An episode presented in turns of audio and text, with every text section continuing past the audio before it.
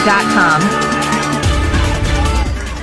Afternoon. Welcome to the Fontanelle Final Bell here on the Rural Radio Network. I'm Susan Littlefield. We are on location today. We are just outside of Eau Claire, Wisconsin, in the Wisconsin Farm Technology Days that are taking place. Thanks to one of our uh, stations that uh, takes us in Wisconsin for inviting us out here.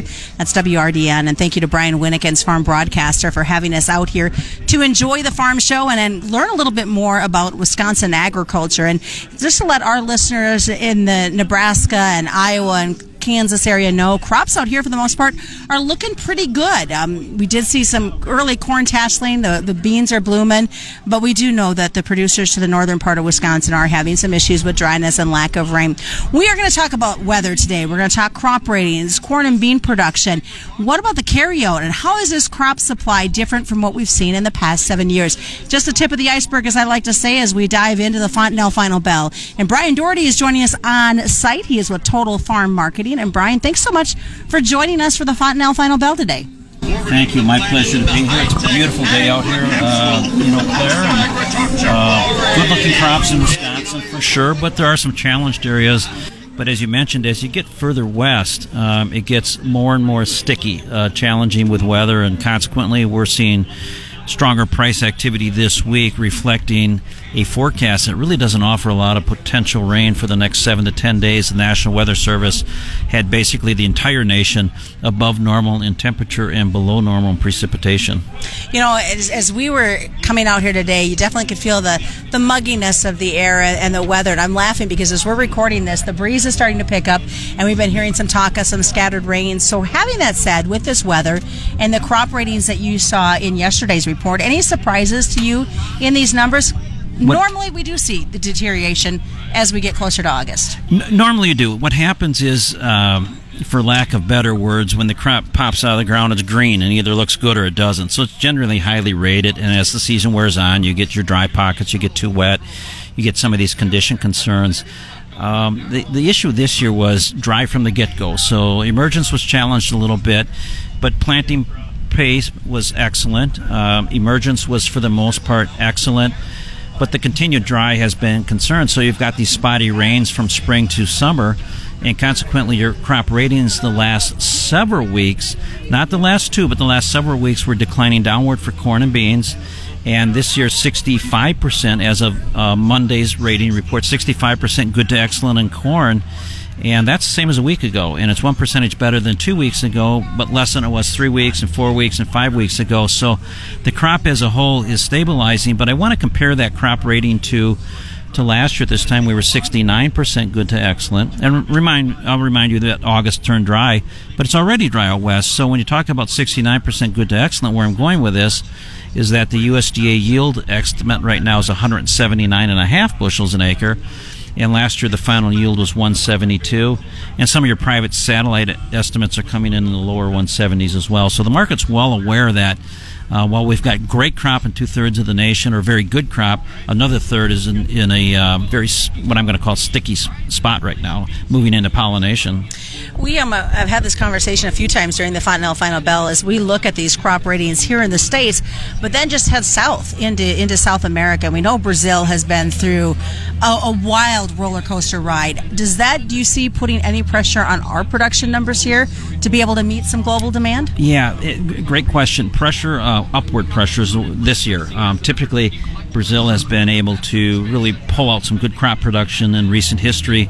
Uh, they're expanding, their technology improving, but this past year, my goodness, uh, they, started out extremely dry, and then that delayed planting for beans, which delayed second crop corn, which they're trying to harvest, but it's maturing.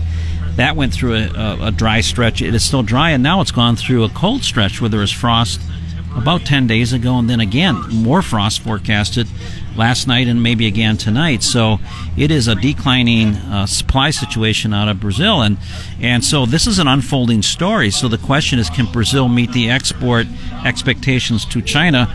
Or is that going to have to come elsewhere? The only real elsewhere is the U.S., maybe Ukraine, maybe Russia, some. But uh, so there's that sort of that underlying support that could help push prices higher, ration inventory here. Ultimately, in the end, we've got a crop. When you have crop condition concerns, well, I'm going to say this late in the season, most likely what's happening is you're pulling your bottom side of price downward potential. You're bringing that up all the time. I had heard some rumors too that there may not be as many export opportunities coming out of Brazil and that they're having to buy grain from Argentina to meet demand. That is true. Big country, so it may be easier to import corn from Argentina in some parts of the country rather than traverse the country. And in fact, they did this week purchase corn from Argentina. That was noted.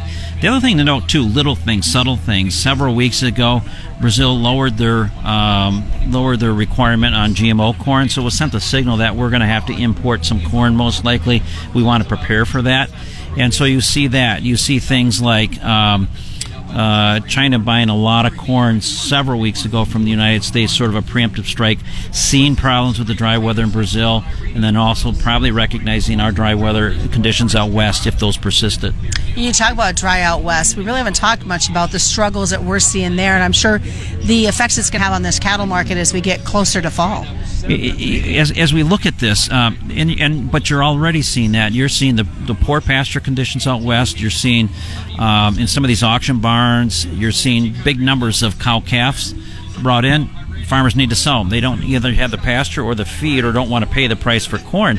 So the first thing you get is is a displacement, and then you start looking at things like slaughter numbers. Uh, is cow slaughter up? And I was looking this morning at at the latest report, 4.1 percent higher this year cow slaughter. So that's usually a signal of either really high prices that you can't afford to keep these old cows around, or it's a sign of uh, feed conditions. All right, well, stick around, folks. We're going to continue here with the Fontanelle Final Bell. When we come back, we're going to talk really how tight are these inventories. We're going to talk a little bit more about that, add to it, looking at the carryout, as well as what we're seeing comparing this past seven years. More is coming up on location. It's the Fontanelle Final Bell on the Rural Radio Network facility. Welcome back to the Fontanelle Final Bell here on the Rural Radio Network. I'm Susan Littlefield. We're continuing the conversation this afternoon. Bryan Doherty is with Total Farm Marketing, and we are at outside of Eau Claire at the Wisconsin Farm Technology Days. Thanks again to one of our affiliates, uh, Brian Winnekins and WRDN for inviting us out to Wisconsin. It's kind of nice to be back in the in the heart of the Midwest. And I was joking, Bryan, earlier with some of the folks on the air that my Minnesotan in me is kind of popping out as I've been here, and it's kind of nice. That's funny. What are we seeing? Let's let's talk about uh, crop supplies differences as we look at the past seven years. What are you seeing for for our producers? Right. Let's go back to 2019. So that was the year that we had this really late cold spring, and so we came into that year with very um, heavy supplies. Uh, and so, so the buying habits of end users are different. When supplies are heavy, they buy as needed, or we call it just-in-time inventories. 2019, late spring, some stress to the crop, not one, not one to really know. I mean, the market didn't really know what to do with it. Prices still work lower in August. But as you talk to farmers, they said, you know, this is, this crop just isn't out here. The yield is off, and we don't think the test weight is going to be good. And they were right. It took a long while for that to get factored into the market. So we go back to 2019, shorter supply. Come into 2020, what do we have? We have this COVID. We have these these energy wars. We get a big dump out in prices. Low prices cure low prices. Big demand. So we had a carry out last July of 3.2 billion. So I'll I'll get to the end of my story here. But then we had a dry August. And then the USDA report started reflecting the smaller 2019 crop through smaller stocks and then reducing the yield. So we had this leftover supply of 3.2 billion. Now we're down to 1.1. That's the big change. Prices are higher. Farmers can be more selective sellers, and users have to be more aggressive buyers.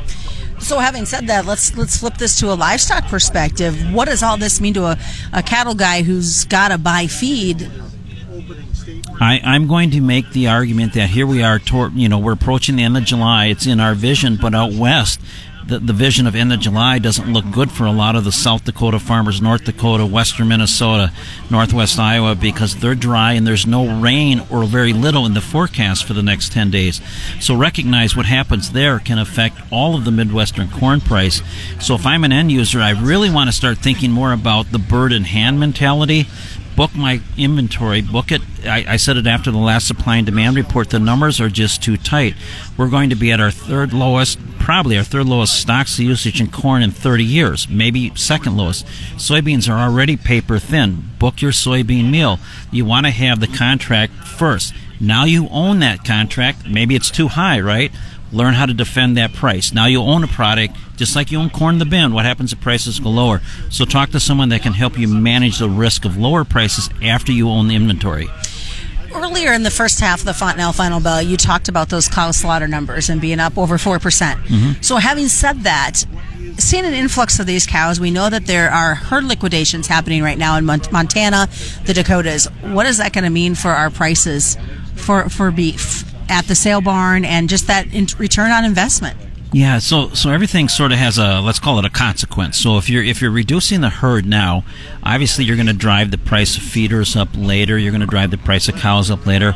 Right now, the price of feeders is probably more reflective on if corn's up, you know, or down, uh, the, the inverse relationship. But ultimately, it tightens the herd a little bit, so it could affect corn demand. But the first thing you get is sort of this displacement. So rather than a lot of livestock numbers, let's say out west, you might you might actually bring the cattle herd more to the feed but ultimately you're going to reduce the herd size. That should drive up cattle prices here in the U.S. Uh, everywhere else. So, so two, twofold. One, uh, buy the feeder cattle on dips because expect limited supply. And two, if you have cattle, be patient sellers. Try to leave the top side open. As an advisor, I would probably look at something like put options to establish a floor, but leave that top side open. But with everything, there's risk. So make, make sure you understand that risk. Very much so biggest takeaway as we hit the second half of this week that we need to be keeping an eye out grain or livestock side? Yeah, if I'm a grain producer, I'm keeping a really tight eye on the weather because if the weather forecasts were to change and all of a sudden there's there's copious rains expected, recognize that we're getting late in the year for prices to hold up. So so grain prices could really take a, a tumble. As it is right now, if you're a patient seller, continue to be patient. The market isn't telling you to sell today. It's saying we think there's some caution here. We've seen higher prices in May. We saw higher prices in June. We saw higher prices in July. And it looks like the crop's getting smaller now in July, so we may yet see higher prices in August, especially if the weather doesn't turn around and really provide the ample moisture that's needed out west. The crop looks okay, but every farmer tell, will tell you there the subsoil is drained and there's nothing in that tank, and they need a lot of rain at this time of year.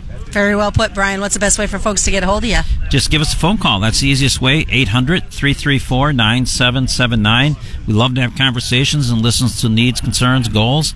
Um, but I'd work with that number. Otherwise, just jump on our website and uh, totalfarmmarketing.com and, and look us up there. All right, thanks so much. Bryan Doherty's been joining us. We are on location outside of Eau Claire, Wisconsin, the Farm Technology Days. Just a reminder, commodity futures do involve substantial risk of loss, and they're not suitable to all investors. The Fontanelle Final Bell is being brought to you by Fontanelle Hybrids and all your local dealers right here on the Rural Radio Network.